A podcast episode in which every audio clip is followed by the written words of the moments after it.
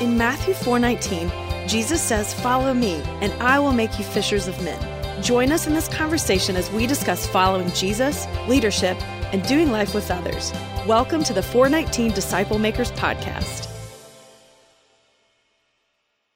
Hello, everyone, and welcome to the 419 Disciple Makers podcast. I'm your host, Mark Danzi, and we are in for a treat. It's uh, the COVID 19 quarantine uh, world dilemma that we're all in. And so we are uh, making the best of it. And we're making the best of it today with my good friend, Rob Vaca. Hey, Rob. It is super great to be with you, Mark, from afar. Be better to better be sitting across from you, but this is uh, the next best opportunity we got. And it's a good one, and we appreciate you uh, coming on. You now you're uh, locked in your house. I'm locked in my house. How you making the? How you making it? I've found new parts of my home that I didn't know existed. I I've found spots that I like, and I've sort of hunkered down, and I've staked my claim to. And I usually try to get here first, so that one of the kids doesn't stake their claim to the. Uh, it's not really a man cave; it's an all-family cave, and so this is my spot. I got you. So you've claimed at least you've claimed it for this morning. I'm a witness to that. well, I want to say thank you again for joining us. Um, Rob, tell us. I know you're a man of faith. There's no doubt about that. Anybody that knows you uh, knows that. But just tell us a little bit about your story and how you came to really trust in Jesus. Yeah, I'll do it in a in an abbreviated fashion, which is uh, of my nature because I'm from New Jersey, and if anybody knows New Jersey, it's usually people that talk fast, have a funny accent, and um, come from that great white north it's great to be here in Atlanta now after 22 years, I think. Okay. So I was born in New Jersey. I was born into a Roman, a really strong Roman Catholic family, and started out going to elementary school at Our Lady Star of the Sea in Bayonne, New Jersey, oh, where the nuns ruled the roost. I have indentations in my knuckles to prove it. so that's true. They really hit you on the knuckles, huh? Uh, absolutely. If if you if you thought that was folklore, you're wrong. Real. I didn't imagine it, and uh, those were really formative years for me growing up in New Jersey, in the Roman Catholic diocese, in a school of nuns.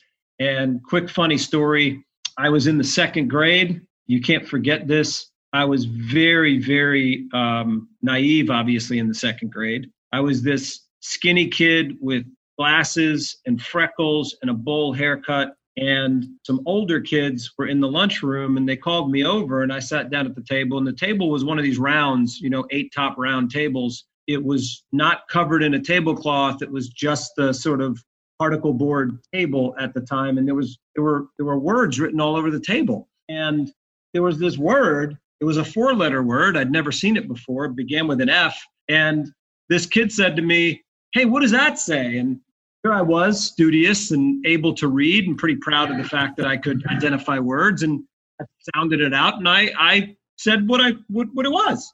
And I said it at a, a normal tone. And he said to me, No, no, no, say it louder. And I said it louder. And he goes, Say it really loud. And I yelled it. Oh, and I got tackled by four nuns.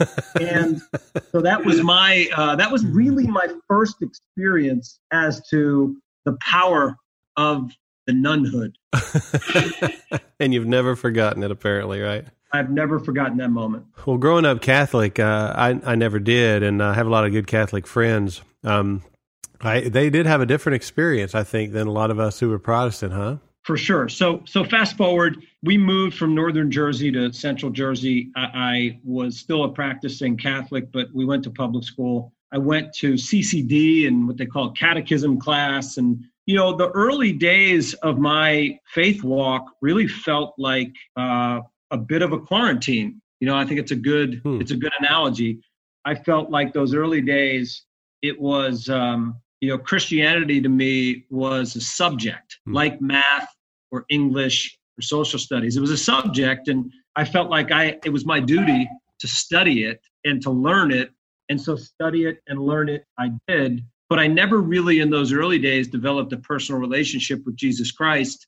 Didn't really understand what it meant to go deep. Of course, I was young, but didn't really understand the relationship part. So it was a subject for a lot of years for me until I moved to Atlanta in 1998 and I looked for a church down here. And ultimately, I found Peachtree Road United Methodist Church. And that's really what got me into the Methodist faith. And went there because I had I was living inside the perimeter at the time, and my faith life started to uh, get more personal. And now, let me ask you a question there, Rob. What was it that causes this young uh, transplant to another city with no real personal relationship with Jesus? What is it that causes you to walk into a, a church like Peachtree Road Methodist? No, I, I, I felt like coming to Atlanta was a fresh start, not because I needed one, but it was one, right? I, I moved from New Jersey to Atlanta. Very big shift, shifted careers. I was with a big oil company at the time. I, I was becoming more entrepreneurial. And in my mind, I, I did go to a Catholic church in Dunwoody a few times, but I felt the same sort of ritualistic approach that I felt in New Jersey. And I really wanted to step out and, and explore and find out if there was something more. And so that's what led me to walk into, I think it was a buddy said to me, Hey, why don't you try my church? And okay. I did. And I just felt a different energy.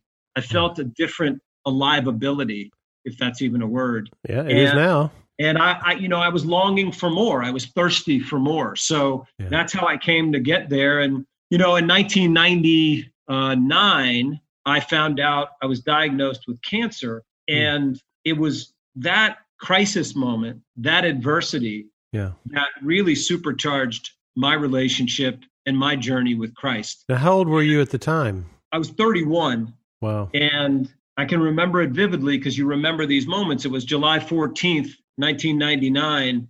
It was two weeks to the day that I purchased my first home in Atlanta. It was a brand new home inside the perimeter on Chamblee Dunwoody Road. I was single at the time. I was working out six days a week. I was really uh, focused on health. I, I, wasn't, I'd never used drugs. I'd never smoked. I was a casual uh, social drinker. I uh, was a pescatarian at the time. So I was really focused on, on health and wellness. And here you go at 31 being diagnosed with cancer and being given a 50-50 shot by the doctor.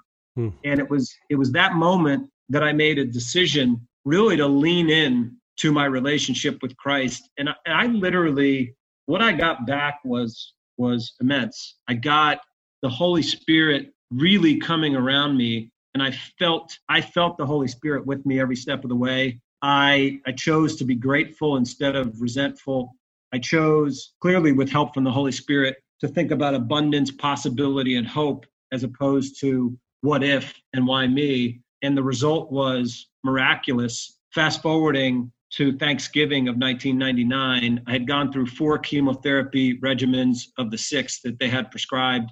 I was coming up on what was going to be 30 days straight of radiation. And the doctors called me it was around Thanksgiving of 1999. I was I was traveling because I didn't want to change things up. I wanted to keep with the routine. They called and said, "Look, it's kind of a miracle. We we really don't even understand it. Usually with tumors that are grapefruit sized in origin and and soft tissue, you end up with a walnut or at least a, a hazelnut sized mass that's benign but stays around and, and we can't find any trace of this hmm. softball sized tumor that you had just a few months ago. Wow, we, we feel like God. it's so. In that moment, I just hung up the phone. I was in a hotel. I was in a hotel gym at the time in Philadelphia. I, I hung up the phone. I was in this gym by myself. It was probably nine o'clock at night. I just wept tears of joy and gratitude because I felt, I really felt the Holy Spirit was with me. Hallelujah. God is a healing God, isn't he? And so he takes you, this young man all, who. All um, the time, every day. Yes, yes, yes. He takes you, this young man who's uh, got it all, apparently by the world's standards, and takes you through this uh, experience uh, where at the end you find him. I love what you said. You found abundance, possibility, and hope in the Holy Spirit. It reminds me of Romans 5, where it says that hope, you know, adversity leads to hope, and hope does not disappoint. I love that. I love that verse. So now you uh, you have amplified your faith in Christ through this crisis, and um, you're continuing to rock on. Where is it that you found that you, uh, and how is it that you found your faith to really become the bedrock of how you live now? You know, I call it, I liken it to a toolbox. you know, if you think about your home, the joke is right that a lot of us aren't very handy, and I'm not. I'm not typically any different. I'm probably in the middle of the road, so I, I do know what a hammer is, and I know what a screwdriver is, and I can use pliers and an Allen wrench and a drill, right? But if you think about a toolbox, you want to keep your house, your physical home, in good working order. Mm-hmm. I think this is an appropriate discussion and topic because right now in this stay at home order, we're in week is this week three? I yeah, have no three. idea. it's week three, right? It's week three. My my my lack of shaving and lack of hair product that I've used indicates that it could be week 100. but it's week it's week three, and people are probably doing some things inside the house mm-hmm. to to you know pass some time outside of the work they're doing, or telecommuting, or spending time with family.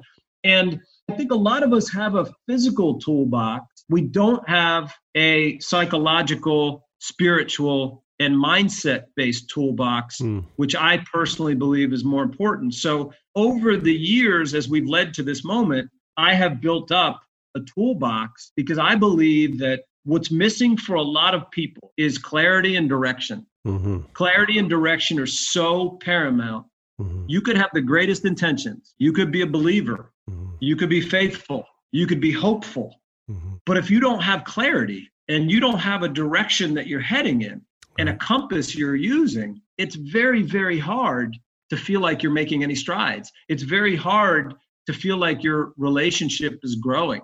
It's very hard to feel like you're making an impact on the world. So I've just, over the years, I've amassed this toolbox and I'm going to share with you some of the tools. Instead of a hammer, a screwdriver, a wrench, pliers, an Allen wrench, a drill, I've used things like the 40 day joy challenge from Tommy Newberry.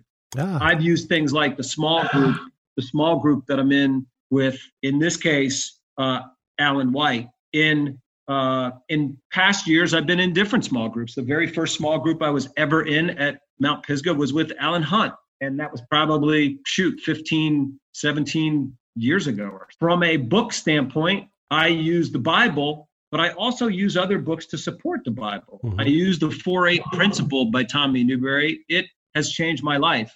Combined with the 40 day joy challenge, which this isn't an advertisement.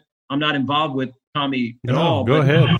I just noticed that, you know, I've paid anywhere between 50 and $100 for the joy challenge in the past. And right now, because of the current, you know, stay at home fog that we're all in, I noticed the other day that Tommy's offering it complimentary on his website, which is just joychallenge.com. Mm, and there's great. a code there. I think the code is think think 48 obviously 48 principle think 48 mm-hmm. so this 40 day joy challenge the the 48 principle book the bible a book called atomic habits physical activity every day. Now, now tell me one more time what the name of that book was. Atomic habits? Atomic habits by james clear. And tell tell us a little bit about atomic it's all, habits. it's all about activity and forming the right habits. Ah that sounds very interesting. You need to get physical activity. You can't just get emotional, mental activity. You need physical activity. Mm-hmm. For me, while I try to work out because I have an elliptical at home and some weights, there's lots of things you can do if you don't have a, a weight room at home. Bands cost $12 at target.com online. You can use bands.